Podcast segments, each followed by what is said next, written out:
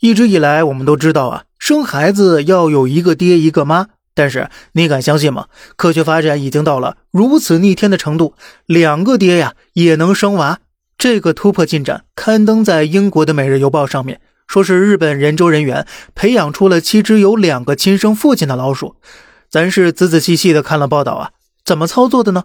研究人员从雄性老鼠身上提取细胞，把其中的 Y 染色体剔除，向另外一个细胞借来一个 X 染色体，然后呢，将两个 X 染色体粘在一起，这样呢，两个细胞的染色体就从 XY 变成了 XX，也就是说呢，从雄的变成雌的了。这些细胞被培养成卵子，再从另外一只雄性老鼠身上取得精子，也就形成受精卵，就能发育出胚胎了。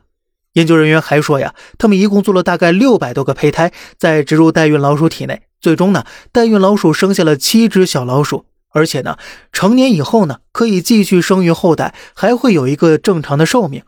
咱先不说这个代孕老鼠妈妈，你就看这小老鼠诞生需要的精子、卵子，还有其全身具备的各种遗传信息，都是来自两个雄老鼠提供的。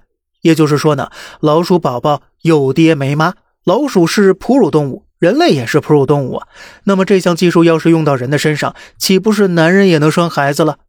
不过研究人员也说了，目前这项研究还处在早期阶段，卵细胞的质量并不高，即便在老鼠身上试验，卵细胞的质量也存在诸多问题。因此呢，想把这个研究成果真正作为一种治疗手段应用到人体身上，那还必须要克服这些问题。研究人员还估计了，乐观的话呢，有望在十年之内解决这些问题。什么叫逆天改命啊？这就是啊。不过呢，这项研究显然并不是顺应自然规律的，人为的改变自然规律，对于全社会的道德伦理也是一种挑战。希望啊，科学在为人类造福的同时，不要再制造更多的麻烦了。那么，对于男男熊熊生死这事儿啊，您是怎么看的呢？好了，这里是小胖侃大山，每天早上七点与您分享一些这世上发生的事儿，观点来自网络。咱们下期再见，拜拜。